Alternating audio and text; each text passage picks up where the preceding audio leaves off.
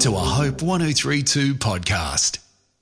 Good morning. I'm John North, and as we begin this new work week, we want to start it by listening to God.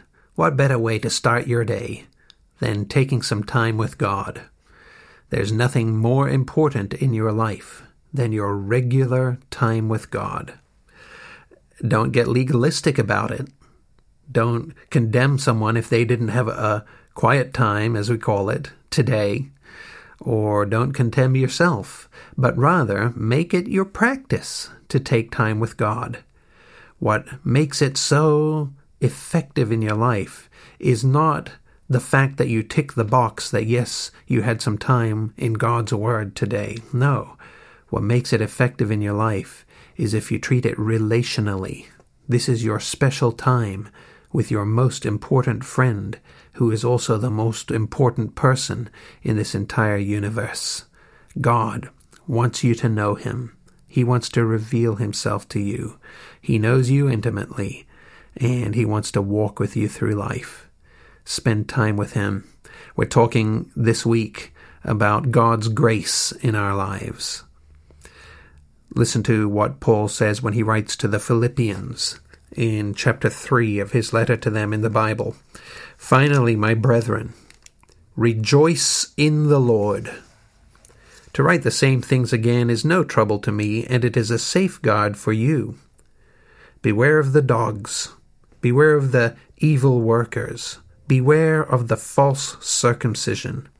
For we are the true circumcision, and by circumcision he means the people of God. We are the true people of God, who worship in the Spirit of God, and glory in Christ Jesus, and put no confidence in the flesh, that is, in our own abilities. Although I myself might have confidence in the flesh, if anyone else has a mind to put confidence in the flesh, I far more.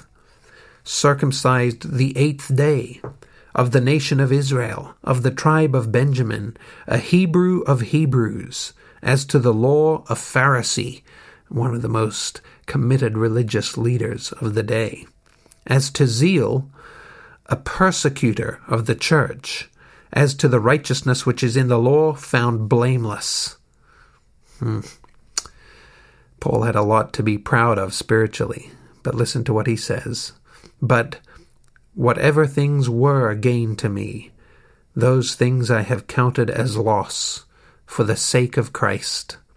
More than that, I count all things to be loss in view of the surpassing value of knowing Christ Jesus my Lord, for whom I have suffered the loss of all things and count them but rubbish, in order that I may gain Christ and may be found in him, not having a righteousness of my own derived from the law, but that which is through faith in Christ the righteousness which comes from God on the basis of faith, that I may know him and the power of his resurrection. And he goes on. Do you know something? Every person in the world has offended God.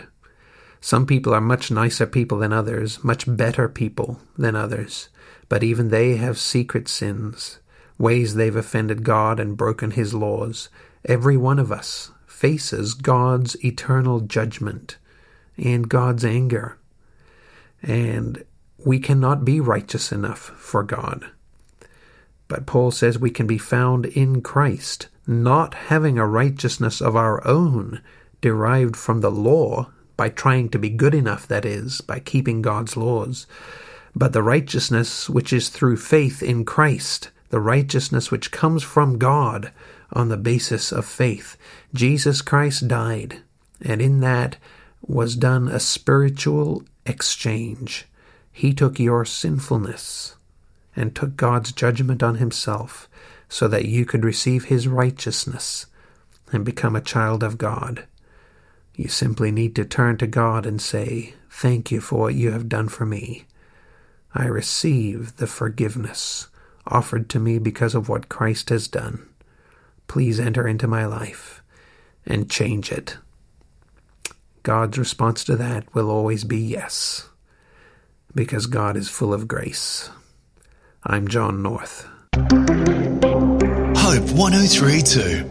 Thanks for listening.